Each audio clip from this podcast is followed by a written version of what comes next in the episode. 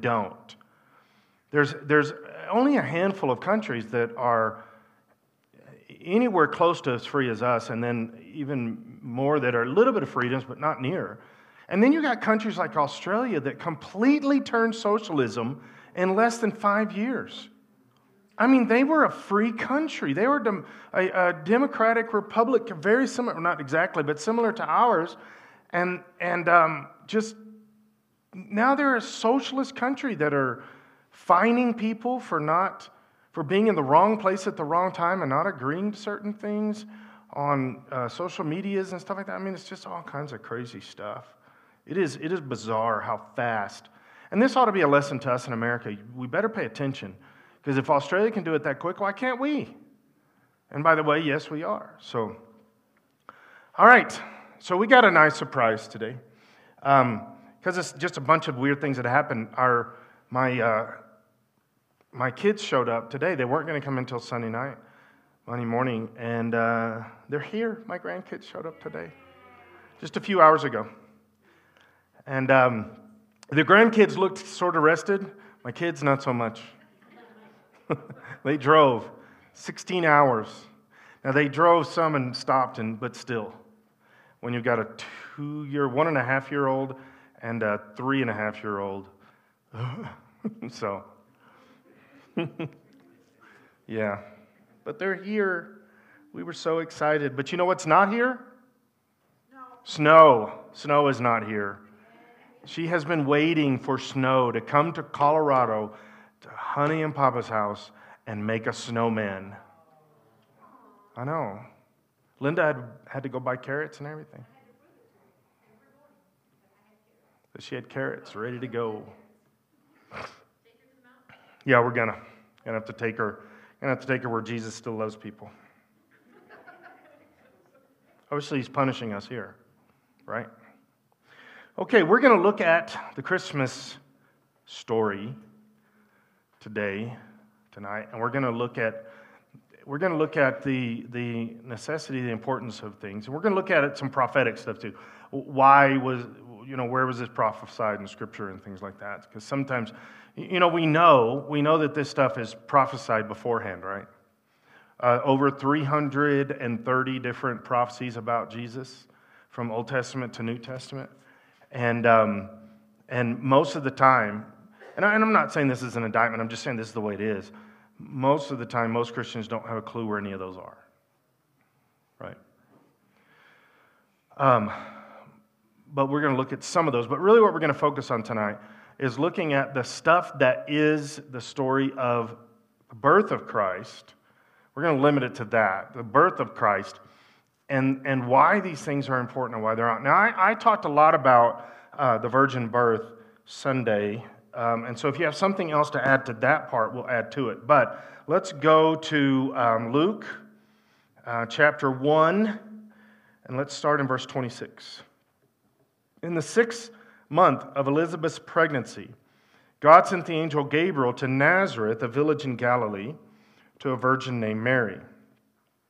She was engaged to be married to a man named Joseph, a descendant of King David.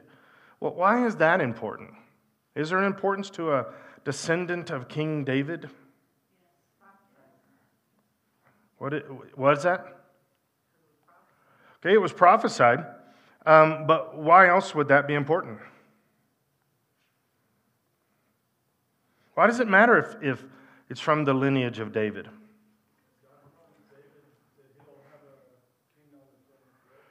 Yes, that the, that the, um, the, the uh, kingdom or the, I'm not thinking of it right, the, the kingship of uh, David will, will be an eternal throne. The throne of David, that's what I'm thinking, will be an, an eternal throne. And that Jesus fulfills this eternal throne. Plus, there's some other scriptures too. They're specifically linked to David.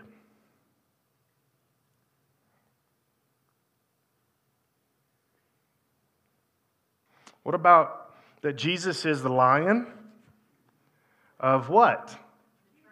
The tribe of Judah. What is the tribe of Judah? That's David. David is the tribe of Judah. Okay? Now, here's the interesting thing about this that sometimes we don't pay attention to. It says right here that, um, that, that Joseph from the lineage of David, right? Except that Joseph did not supply anything for Jesus to be in existence. So, why does it say that? Because actually, um, when, you, when you really study this out, and, it, and it's not hard to do, you can see this. Mary is actually from the lineage of David. Okay? But why does it take time to say that Joseph is from the lineage of David?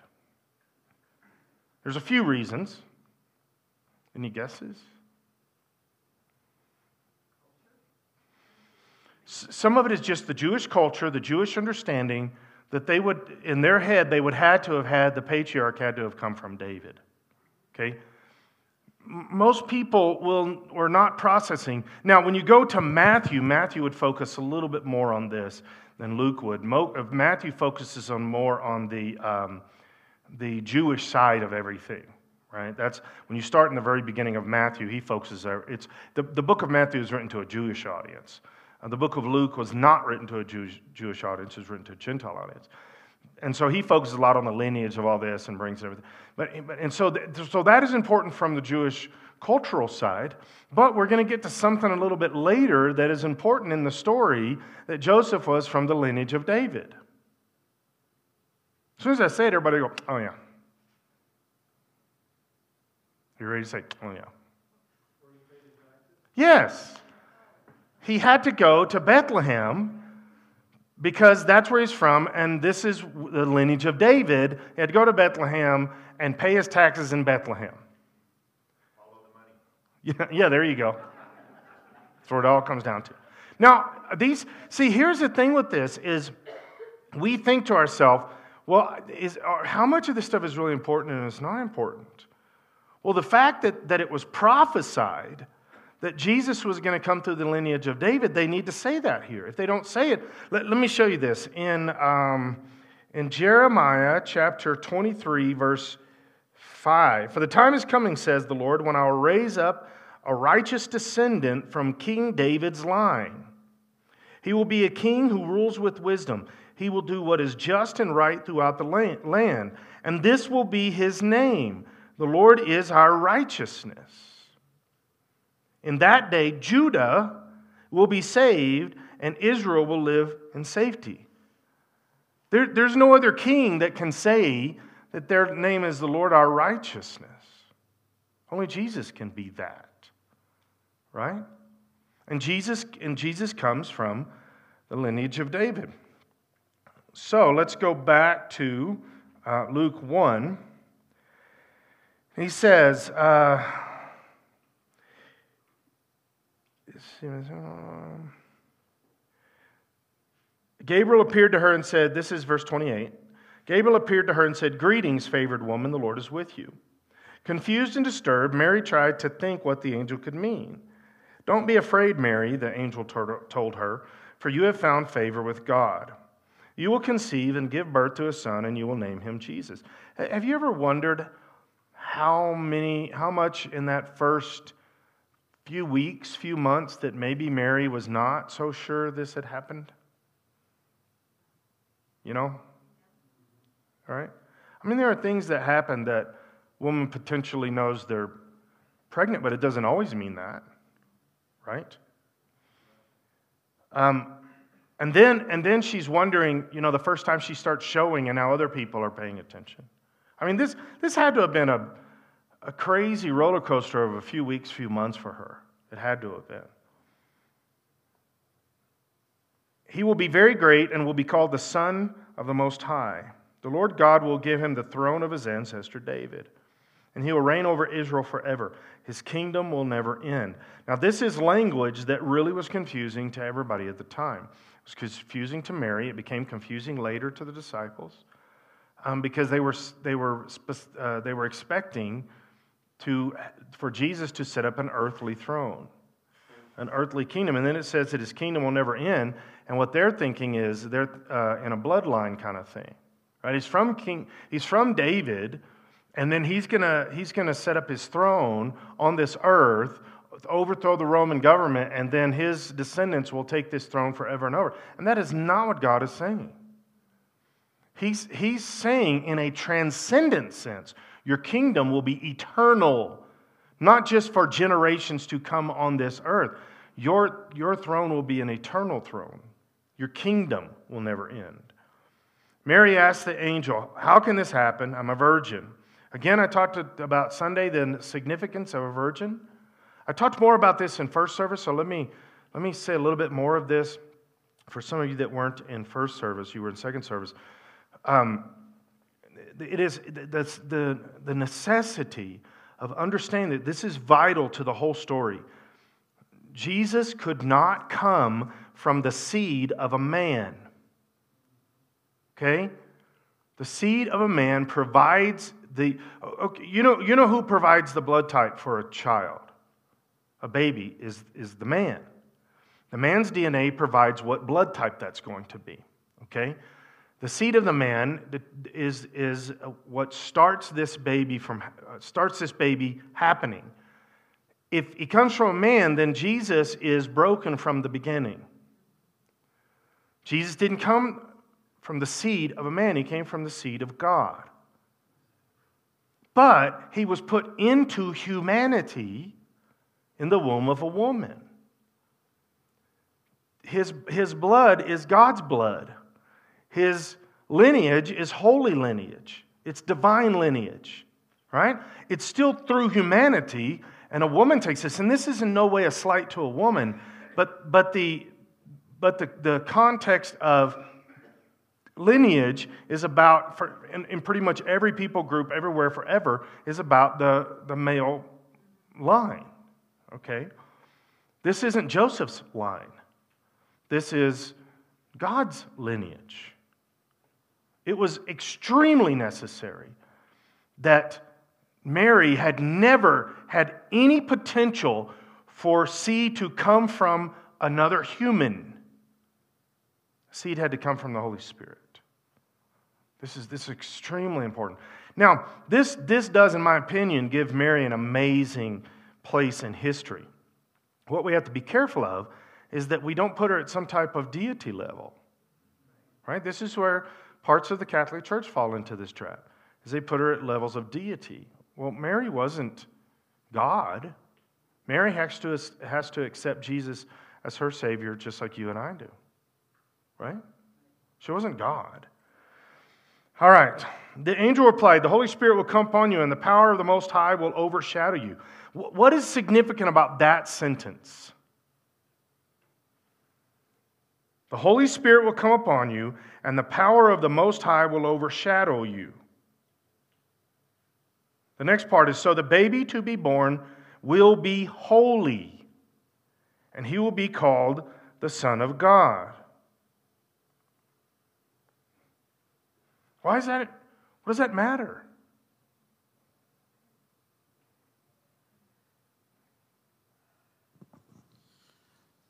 Well, you're breaking the sin line. There, there, is, there is a profound anointing of holiness that's put upon Jesus that we don't have. Now, we can get there, but how do we get there? Well, I heard something. By being born again, which comes from whom? Jesus. The power of the Holy Spirit and our faith, right? So so Jesus is born holy. The Holy Spirit anoints him. He is born holy. He is not born broken, sin filled like the rest of humanity. He is born holy.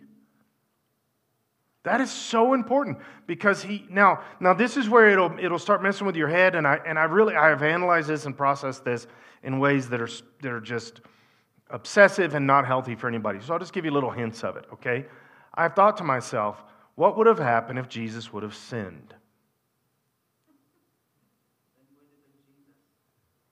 Think about this. Could Jesus sin? Yes. We have to make sure we understand that. If we don't get that, the whole story is messed up. Could Jesus have sinned? Yes, because why? He had free will and he was human. Scripture says he was tempted. I've said this for years and years, and people will come to me and say, that, that is blasphemous to say that Jesus was actually tempted. We see three examples of it in Scripture in John 4 and Luke 4. Jesus was specifically tempted. We see the exact moments when he was tempted. You say, well, he was never going to sin. He wasn't actually tempted.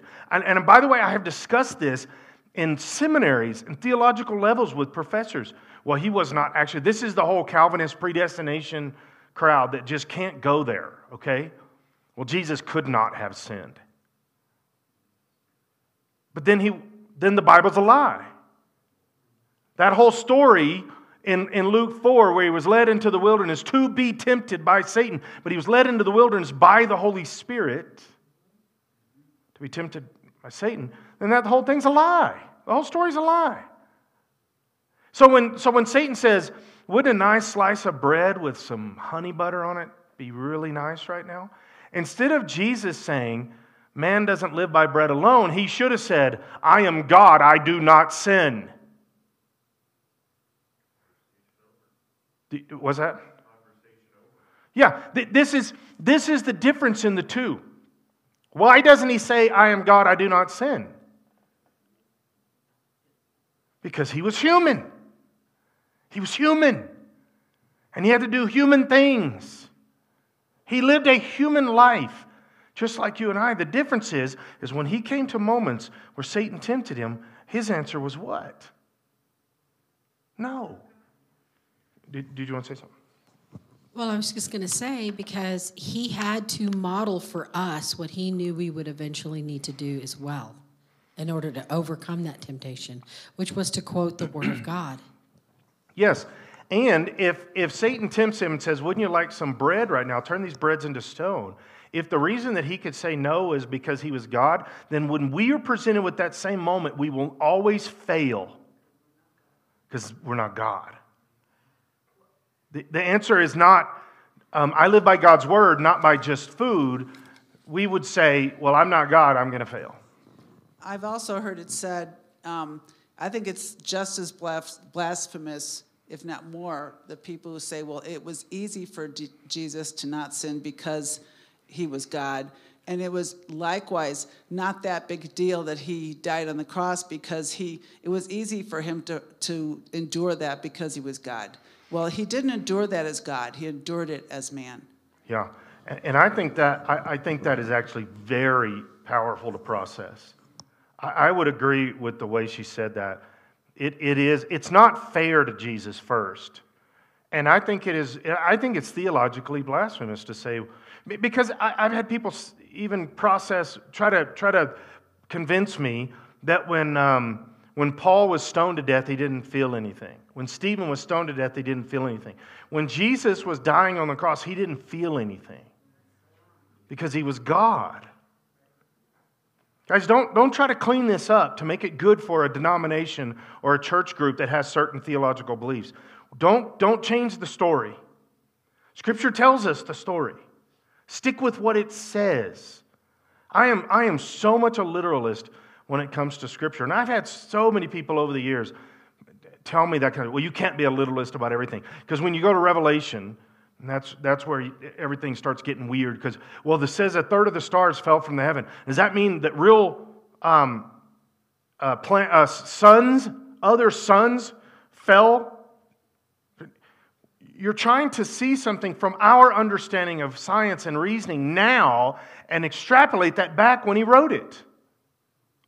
When it says a third of the stars fell from the heaven, I believe that's exactly what happened. We may not understand what that means now until it starts happening, but that's what the scripture says.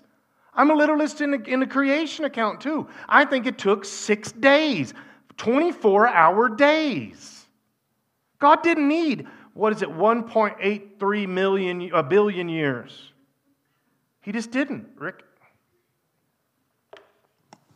You got to, in all of this, you got to consider Hebrews 4.15 that says, For we do not have a high priest who is unable to sympathize with our weaknesses, but one who in every respect has been tempted as we are, yet without sin.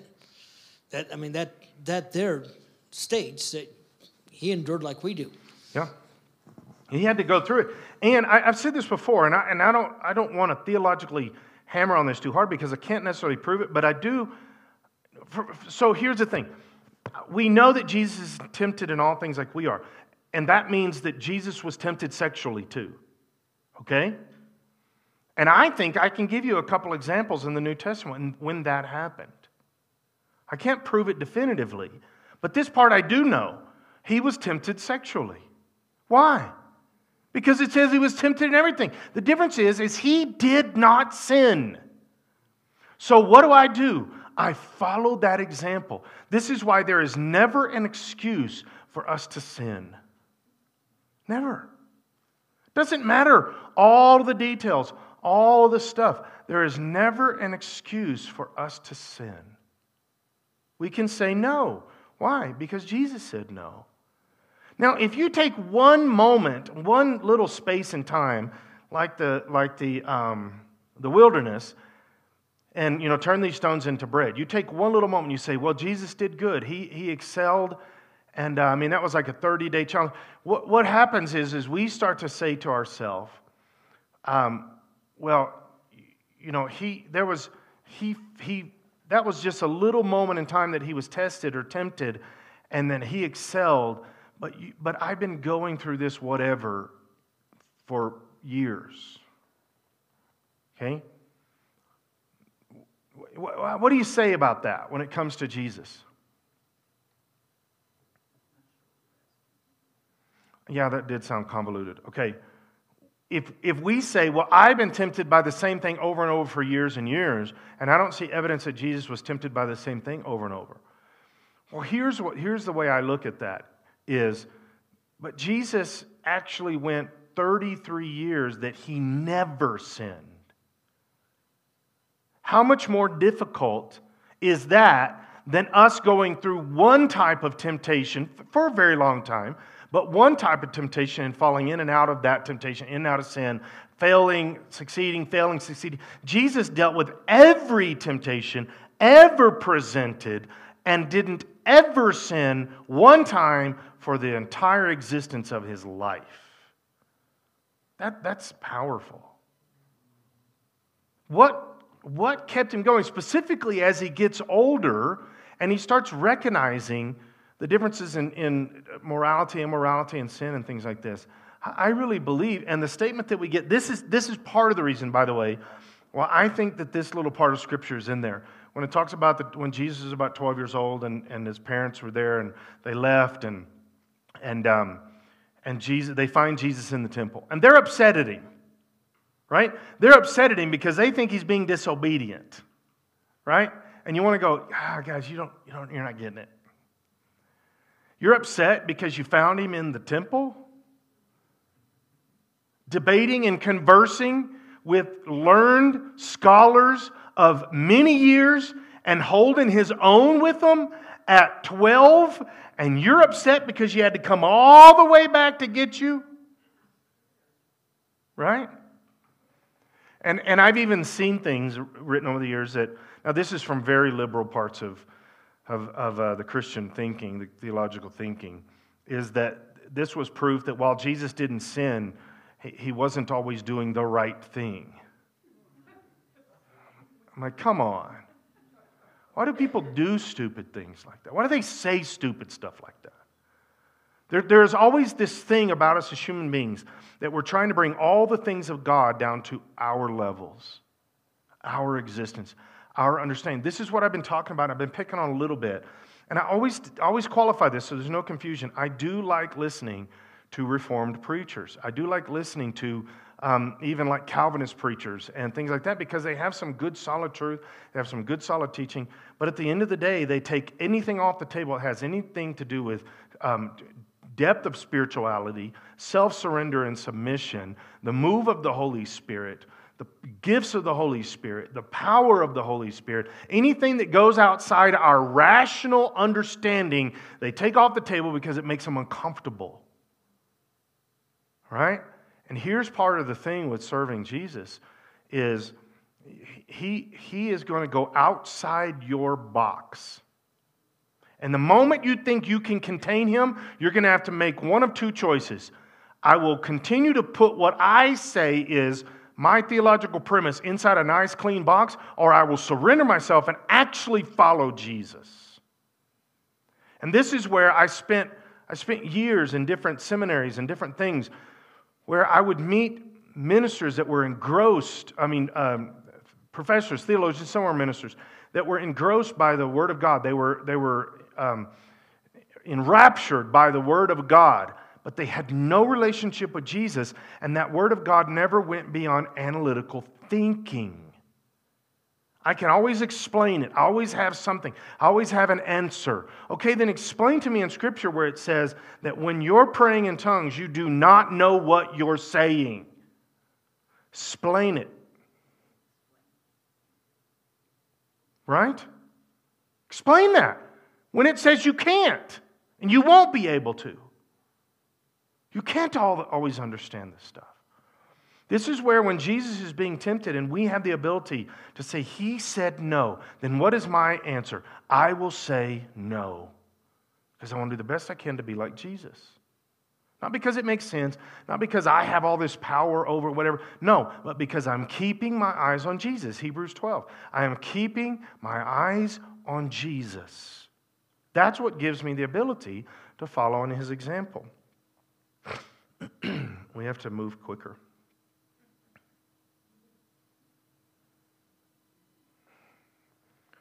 Okay, now we go down to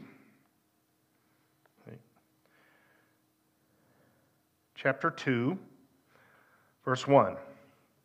Luke. At that time, the Roman Emperor Augustus decreed that a census should be taking, taken throughout the Roman Empire. This was the first census taking, taken when Quirinius was governor of Syria. Now, this is kind of the chicken before the egg, right? Which came first, chicken or the egg, right? And, and by the way, we do know the answer to that, right? Chicken. The Bible says chicken. It didn't say, and God created all eggs. It said he created the animals. Later, they had chickens born from them, but God, God, didn't create eggs. He created chickens. That one's always irritated me. What came first, chicken or egg? You're an idiot. That's my answer. so, verse 3 all returned to their own ancestral town to register for the census. And because Joseph was a descendant of King David, he had to go to Bethlehem in Judah, David's ancient home. He traveled there from the village of Nazareth in Galilee. Now, this is, this is one of those, those cool things in Scripture where you say, okay, it was prophesied that Jesus was going to be born in Bethlehem. It also prophesied that he was going to be a Nazarene from Nazareth. And it also prophesied that he was going to come out of Egypt. Now, when you read all this, you're like, what? That can't all happen. And God's like, well, watch me. That's easy peasy compared to the rest of it, right? Well, but, but he's not living. He's not living in Bethlehem. How do, I, how do you get him back to Bethlehem? That's simple. Just have a census. Right? He comes right back to Bethlehem. He traveled there from the village of Nazareth, which was where he was, where Joseph was living. And by the way, it's where they moved back to. Okay, eventually. So Jesus grew up in Nazareth. That's why people ask me this, and I, they'll, they'll say, well, so when anybody, anytime anybody meets Linda, they always say, you're not from around here. And, um, and, uh, and, and it's interesting. She, she, she may not admit this, she may not even know this was happening. But if, some, if she goes in somewhere and she's talking and she can't help being Southern, and by the way, she is very much not Southern compared to the when I met her. If you, would, if you knew her, if you could see her from then, she's not, she was barely speaking English. It was, it was hardcore Texas, okay? And, um, but we'll go in somewhere and somebody will say, You're not from here, are you? And invariably, I'm standing there, I'm listening. Immediately, that Texas comes out so much stronger than just 15 seconds ago. It's weird. It's like a switch went off. Oil? Oil? That's how you say in Texas, oil. Um, so, so here's the thing with this is somebody will say, are you, are you from here? Linda, are you from Colorado? What's the true answer? She was born here. I was also born in Colorado. We both were born in Colorado. I got to Texas like 15 minutes later. Linda took three or four years. My mother came up here, was living in Texas. My dad's in Vietnam, came up here, had me in Pueblo because grand, my grandmother, her mother lived there, and then went back to Texas a few months later. So I grew up in Texas all my life. But when somebody says, Are you from Texas? It depends on who's asking the question. Because what? I'm a native Floridian, Coloradan. I'm a native. I can claim that. Right? But I'm a Texan through and through. Not as, quite as much as my wife. Well, here's the thing Was Jesus a Nazarene? He was from Nazareth. He grew up in Nazareth.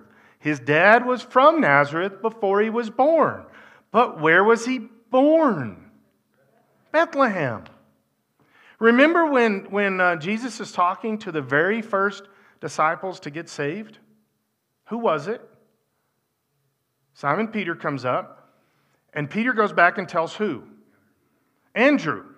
Okay? And Andrew goes and tells who? This is where, you know, we're like, I don't, I don't remember all those names. Nathaniel. Nathaniel says what? Can anything good come out of Nazareth? I said that about three or four years ago here. I was, I was uh, in the middle of a sermon and I said something about it's the same thing as like Boulder. We would say, Can any good thing come out of Boulder? And after service, this lady comes up to me and says, Pastor, um, I was born and raised in Boulder. And I was like, well, because I'm quick on my feet. I was like, well, then there are good things that come out of Boulder. She's like, no, I agree with you. I was like, yeah, I just lied to you. I didn't. So, a census. That's all it takes, a census. And God takes him right back to Bethlehem, and he's born in Bethlehem. Okay? He took with him Mary, to whom he was engaged, who was now expecting a child. And while they were there, the time came for her baby to be born. She gave birth to her firstborn son. She wrapped him, that's an, that's an important sentence too. She gave birth to her firstborn son. Why is that an important sentence? She had more children. Now, here's where it gets a little tricky. You talk to an old school Roman Catholic, hardcore Roman Catholic, and they will not admit that Mary had other children. She remained um, a virgin the rest of her existence and did not have other children. Except the Bible records not only this sentence, but who these other children were. And then they asked Jesus one time, Your mother and your brothers and your sisters are wanting your attention. Now, now the Catholic Church takes that statement and says, But yeah, but Jesus proved that he was the only child because he said, My, my family, my mothers and brothers and sisters, are those that do the will of God, which means he didn't have any other brothers and sisters. Then why did these people come up and say they're waiting for you outside? He wasn't talking about birth lineage there, he was talking about submission to the king. They were talking about birth lineage, and they were all waiting for him outside. And by the way, um, his brothers and sisters did not believe that he was the Messiah. Yeah, I wouldn't believe that. If my brother would have told me when I was about 12 years old, oh, by the way, um, I'm God, I'd have been like, we're going to fight. That was pretty much our answer to anything. So.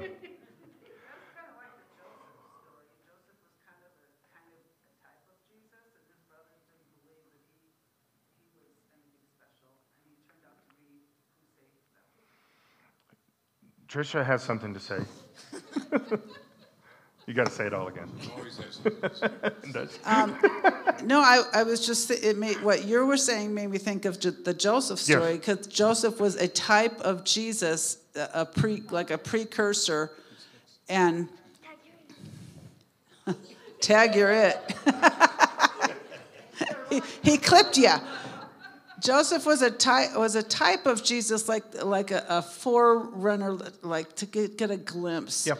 And his brothers, I mean, he he said that he God had told him something special, and God, he, he knew the, the anointing was on him from God, and his brothers thought he was crazy. That's why they killed him. And they, they, didn't get, they didn't really kill him, and he ended up being who saved their life. Yeah. And so it's, it's kind of similar what you're saying about Jesus' brothers and sisters. Yeah, um, Joseph definitely is an Old Testament archetype of Jesus. In fact, his name is the same as Jesus' name. When you go from Hebrew into Greek, uh, it's the same name. The, jo- Joseph is definitely the picture of Jesus in the Old Testament. Everything about Joseph's life uh, is, is the story of Jesus. It's a very powerful thing. Okay, so um,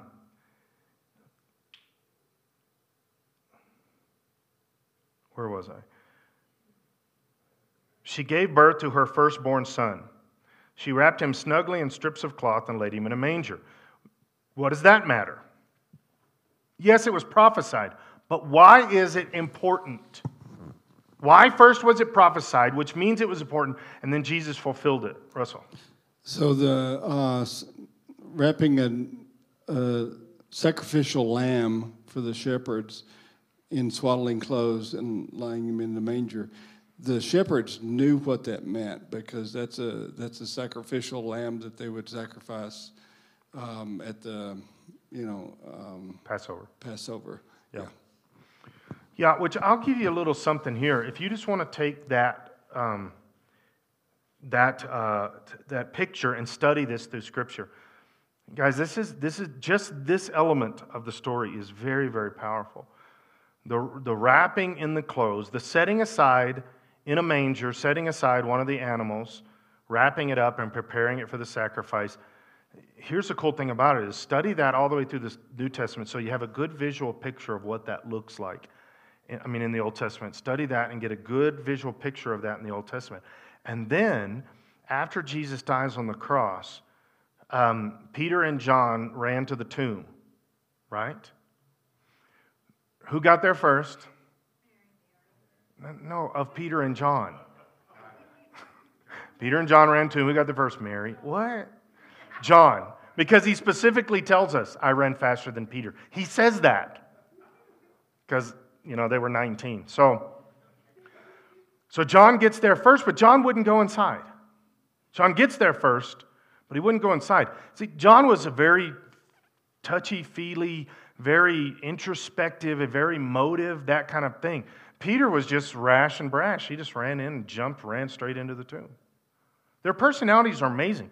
Pay attention to that stuff in Scripture. It has, pur- it has purpose. But so Peter runs in, and when Peter steps into the tomb, what does he see in the tomb?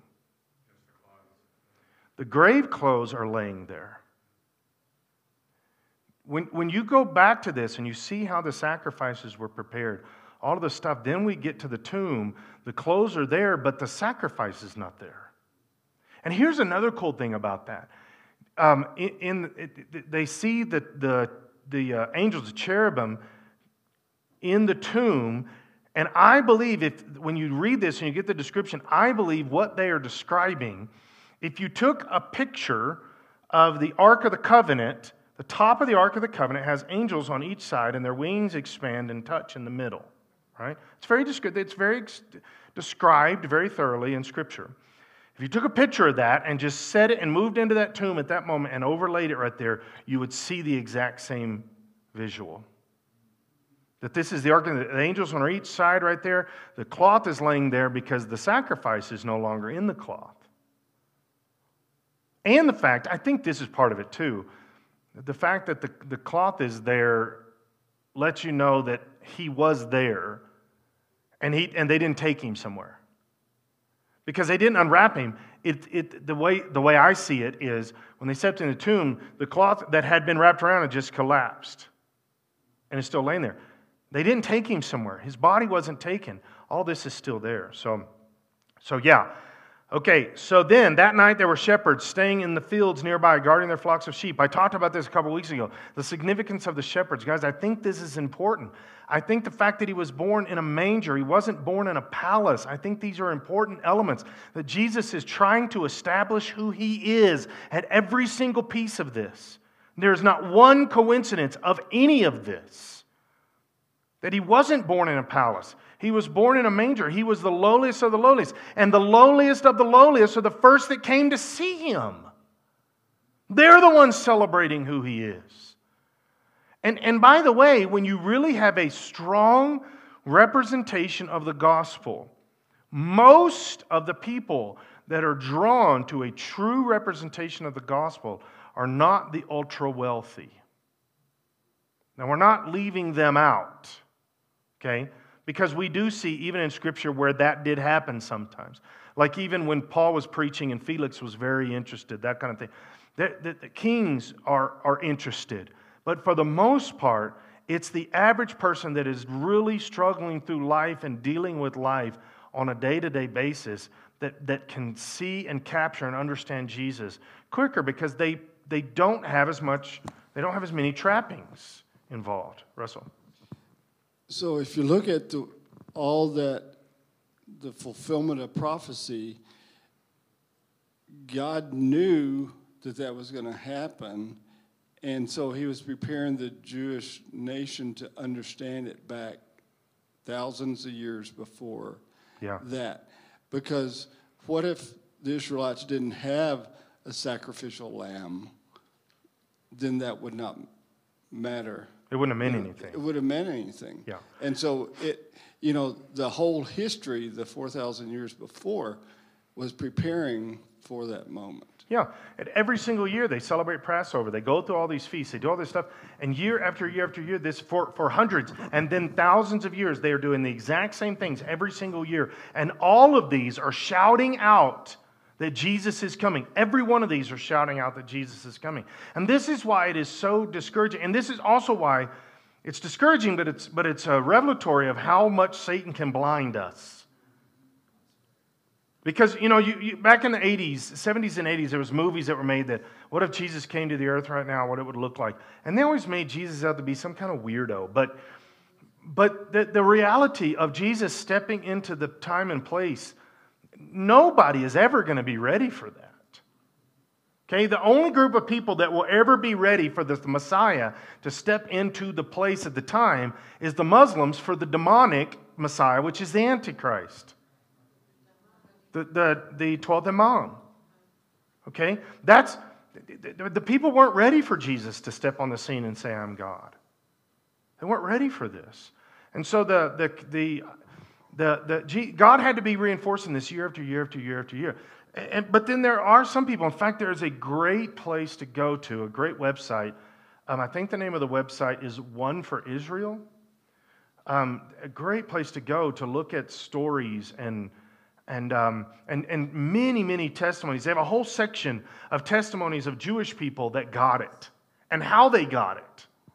And they, they tell their story. You know, they're a good Jewish kid, grew up in a good Jewish home, or maybe a nominal Jewish home, or maybe a, a secular Jewish home, and all this stuff. And then one day, they got it and they recognized that Jesus was the Messiah. And then, then they have to tell their family. and all. I mean, there's, there's, there's many, many, many of these stories and videos. And then other stories of people that are not Jewish, but are like um, Muslims and Arabs and, and um, all kinds of, of uh, like, you know, that kind of bloodline, but outside the Jewish focus.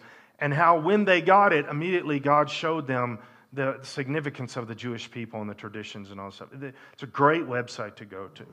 And I'm pretty sure it's oneforisrael.com, org, .org, yeah this was sent to me the other day. We, we tend to think of a manger scene with, you know, Jesus like laying like this in some wooden little trough and a, a, a cloth laid loosely over the top. And I always would, I would always think, well, didn't the baby get cold? But this is, this was powerful. There's a picture, and I can show anybody who wants to see it afterward. It's actually a, the manger is made of stone. It's, it said, no matter how many times I read this, I cannot do it without getting chills. I bet you, you didn't know that the following about the manger that Jesus was laid in. Of course, mangers are animal feeding troughs, but in ancient Israel, they were made of stone. Not what you would see in a modern day nativity scene.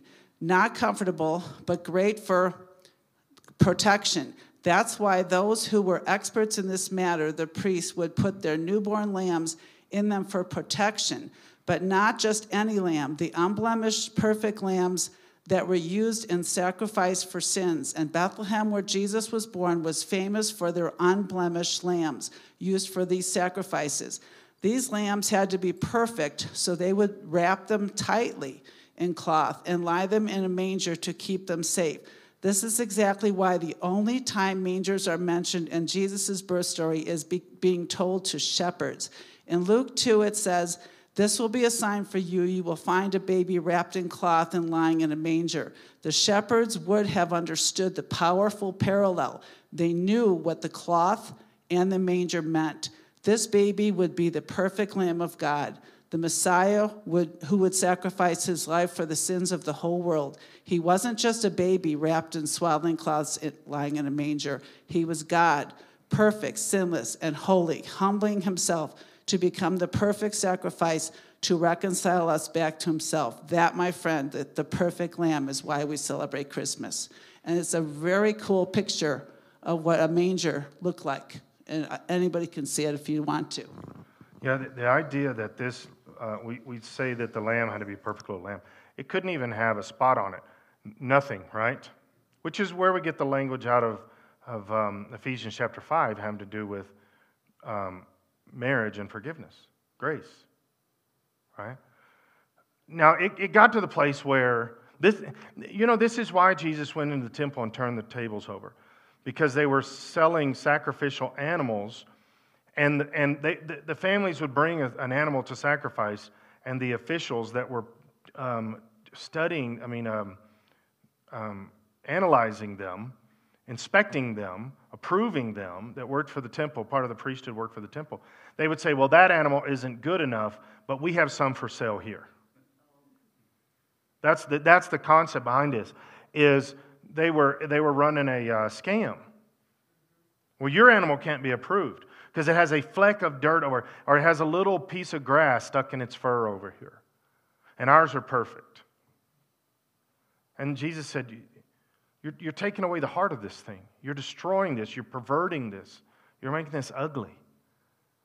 You, they, they had been saving this lamb specifically for this sacrifice. And then you're saying my sacrifice is not good enough? We have to use your sacrifice? This was the whole uh, King Saul thing where obedience is better than sacrifice? It's not about the actual sacrifice, it's the heart, it's the existence of that. I'm, I'm talking a little bit about that this weekend. But, the, but giving yourself to this, that's the sacrifice. So uh, the things she was saying, the, the, the, you'll find a sign, you'll find the baby wrapped snugly in strips of cloth lying in a manger. Verse 13 Suddenly the angel was joined by a vast host of others, the armies of heaven, praising God and saying, Glory to God in the highest, and peace on earth to those with whom God is pleased. Now, this is an interesting thing peace on earth. Jesus came to bring peace, right? Jesus is peace. But Jesus himself said, I didn't come to bring peace. So, why is this saying? Well, glory to God in the highest, peace on earth to those whom God is pleased. See, the last part of it says to those whom God is pleased. When you are following God, you have a promise of peace. I'm going to be talking about that, that concept, for quite a few weeks on the next uh, on, on Sunday mornings for a while. And I'll explain all that Sunday. I'm going to go, I'm going to start a series. This week is like the intro, and then the next week and the, the few after that are the actual series. But Jesus is peace, and he gives his followers peace. But he did not come to bring peace to the world. This, this is where people get confused. And, they, and they're looking for some kind of utopian nirvana kind of mentality that says that if everybody will just get along, there will be peace. There will never, ever be peace on the earth. Ever. And Jesus did not come to bring world peace. In fact, when you hear a Christian really starting to talk like that, it's because they are Jehovah Witness, they're not Christians. Jehovah Witness believes in a, in a um, that, that if we will just do all of the stuff that we're supposed to do, the biblical stuff, obey the commandments, do all that kind of stuff, then God will bring perfection. We will get closer and closer and closer to perfection and we will arrive at perfection someday. Jehovah Witness was the, the beginning. This is my opinion. Most people would not connect the dots here. I do. Jehovah Witness, in my opinion, was the beginning of what we call Scientology now. Okay? Um, they would not agree with each other that that's true. They wouldn't agree with me, but I think that because we were looking for the utopia, we will bring the utopia. The, the, the perfection will be brought and the whole earth will be made perfect. That's Jehovah Witness right? The earth will not be made perfect. Jesus did not come to bring peace among the nations. He came to put the governments upon his shoulder and carry the governments into his plan and his will if they will submit to him. And anybody that submits to him will be his follower and will be under his authority and under his government, and the government will rest upon him. But anybody that doesn't will be this, this um, end times Babylon kind of thing that will be destroyed when it's all said and done. Okay, Jesus, Jesus didn't come to bring peace to all humanity. He became, came to bring peace to anybody that submits to him. Those are two different subjects, two different storylines. If it just because we, and this is why, you know, we have these Christmas movies are the, I think, probably the worst about this. But if, if everybody can just stand in the, in the courtyard and sing a Christmas carol, we'll all get along and there'll be world peace. Or, or yes, every, like every movie on the Hallmark Channel. But, or, or if we, um, or if we, or if that particular person wins uh, Miss Universe um, or whatever, Miss America, then we will have world peace. And it's, and it's goofy how we, we do things like this, and we think that it's actually going to happen. And then, you, then this filters down over years. And I'm, i got to be careful because I'm, I'm tiptoeing up toward my messages over the next few weeks. But this, this becomes something that when you think this way long enough, which is a lie, it's not truth. When you think this way long enough, you really think, and there are people in our government, in the highest levels of our government, that really do believe that if we will all just sit down at a table and talk with each other, that we will see each other's differences and we will all get along. There are people that think that. Guys, I'm not making this stuff up. There, there are State Department people that have thought this for, for decades that if we will just talk with each other, we will all get along. We will see each other as humans and we will get along. It was said that God will bring peace to those who follow, but it does not say that there will be peace between them. That's true. And that's where it gets a little I'm confusing. Now, I do believe this. When I'm a Christian and, I, and there is a Christian on the other side of the planet, we will get along. We have the same worldview. Okay? But that doesn't mean because I call myself part of Christianity and another group calls himself a part of Christianity that we get along. Because just because people say that doesn't mean that we are submitted to Jesus. Doesn't mean we are serving the same Jesus to begin with, by the way, and it doesn't mean that we are submitted to Jesus. But here's, here's, the, here's one of the, the, the more powerful stories, and, the, and there are some of these stories on One for Israel, is when a Muslim gets saved, they can no longer hate a Christian. When they really get saved, they're not going to hate Christians anymore because they are a Christian. And here's another one is if they really give their heart to Jesus Christ, they won't hate the Jewish people anymore either. And there are testimonies on that website that'll say that stuff. That I, I, I just realized I can't do this anymore. Oneforisrael.org. The, the letters, O N E, oneforisrael.org. And they begin to say that. Um, that this is what uh, the, the gentleman that we had here uh, a few months ago when Afghanistan was being evacuated and all that stuff, and the guy was from Afghanistan, and he said that, that one of the um, best ways to witness to a Jewish person, he says, is when an Afghanistan witnesses to a Jewish person. He said, because the Afghanis don't get along with the Jewish people. He said, when a Muslim will witness to a Jewish person, that it blows their mind, and they will be more open to the message of Jesus Christ because why? For thousands of years, they've hated each other. Not for a little while. That's why when our government comes in and says, oh, we're going to help everybody in the Middle East get along. We're just going to help everybody. If you got, if Israel, if you'll just give them some of this land, that's all they're wanting. They just want a little bit of land. If, and if you'll just give them that land, it'll all work out. This has nothing to do with that piece of land. It has to do with the spiritual basis of what that piece of land means and the God that is in charge of it. There is never, ever, ever going to be an end to the mentality of the Middle East. Ever. And it doesn't matter which president comes along that thinks they can have their accords and they will make peace. They will broker peace in the Middle East. No, you will not. It will never, ever happen. The only person that's going to broker peace in the Middle East is who? The Antichrist. Tricked you guys the way I said that. You're all like Jesus. Wait, not Jesus. The Antichrist. He's the only one that will ever broker peace. And when he does, he sets up the end, begins the tribulation. Think about that. Now, I don't think it's wrong for our presidents to try and do all that kind of stuff. And every, every one of them have done it since 1948. But it's never going to happen. Ever. Okay. when the angels had returned to heaven, the shepherds said to each other, Let's go to Bethlehem. Let's see this thing that has happened, which the Lord has told us about. They hurried to the village and found Mary and Joseph, and there was the baby lying in the manger. Just like they had seen. And, and like Russell said, and then Trisha said also, when they ran up there, they immediately recognized what was going on. It's the same thing as when John the Baptist is standing in the river, right?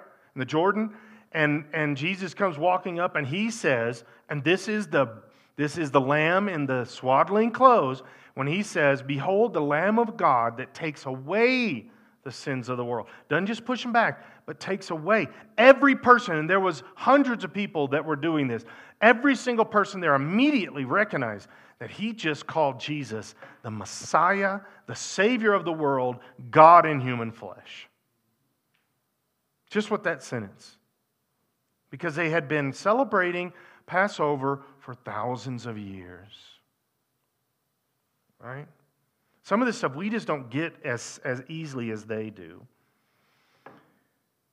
After seeing him, the shepherds told everyone what had happened and what the angel had said to them about the, this child. And this, this verse 17 to me is, is should be a very convicting verse to any Christian, any Christian that does not witness to people. Because immediately the shepherds see Jesus and they have to tell people. They have to. And they are not respected in society very well, so this is going to be an uphill climb. But they have to tell people about Jesus. And, and it's amazing how in Western society we can, quote unquote, meet Jesus, see Jesus, get saved, and we have no desire to tell anybody about him. Something's wrong. Something's disconnected. When it comes to truly submitting and surrendering and accepting, in fact, I'm, I'm talking, I'm, I'm getting all over my messages, so the, the idea of giving your life to Jesus is not a Western Christian concept. We pray a prayer and get saved. We don't give our life to Him. My, my life now belongs to Jesus. And I'll just give you a precursor of about three weeks from now, part of the series. When we give our life to Jesus, who owned our life before that? Satan. See, here's the big lie that humanity has told itself for centuries and since millennium is that we are in charge of our life. I am the king of my kingdom. And if I want to surrender that and give it to Jesus, I can, but I'm in charge of my life. You are not in charge of your life. Satan is in charge of your life and then your only other option is Jesus is in charge of your life. You are never in charge, but you think you are. But you're never in control of you. But we have this little humanistic mentality that, well, I'm making the decision, so I'm in charge.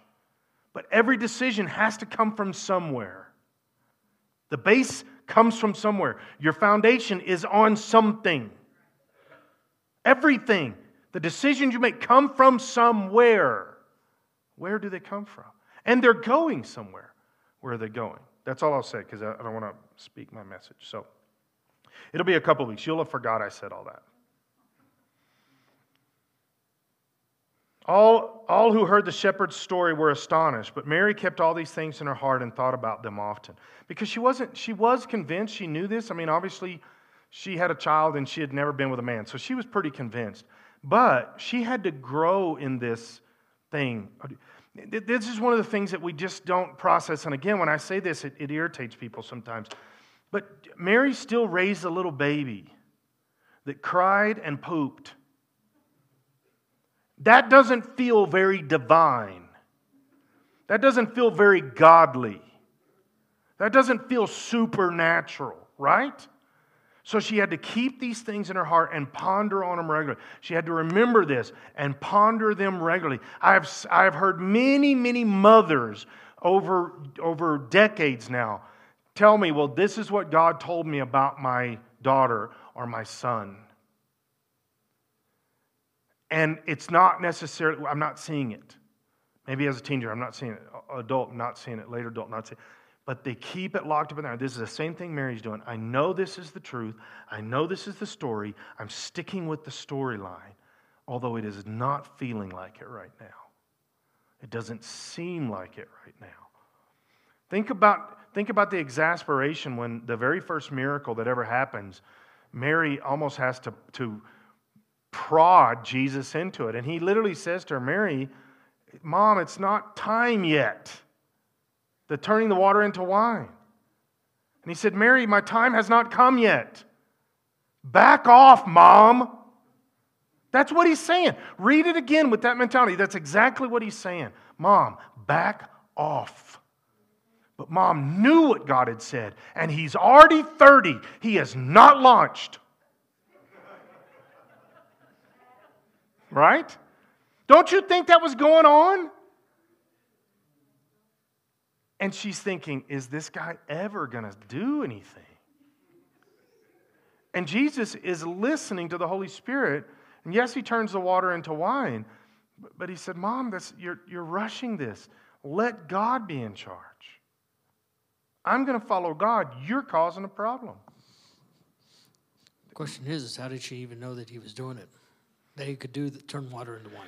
Because I think that's what this sentence is saying. She knew, she had been, she had heard God. She remembers that angel. Jesus doesn't remember the angel telling her this, except he does because he was he wasn't in form, you know. So, but but she remembered that. She remembered, and you know, her and Elizabeth, uh, her and Elizabeth talked about this for years. No, she just said, "Do something." It's about time, Jesus. Do something. and so, but but that's the part where she had locked this up in her heart. She knew it, she knew it, she knew it, and it was, and she was waiting because she knew there was more than what she was seeing from Jesus. And then that began uh, everything. All right. So let's pray. How shall we pray?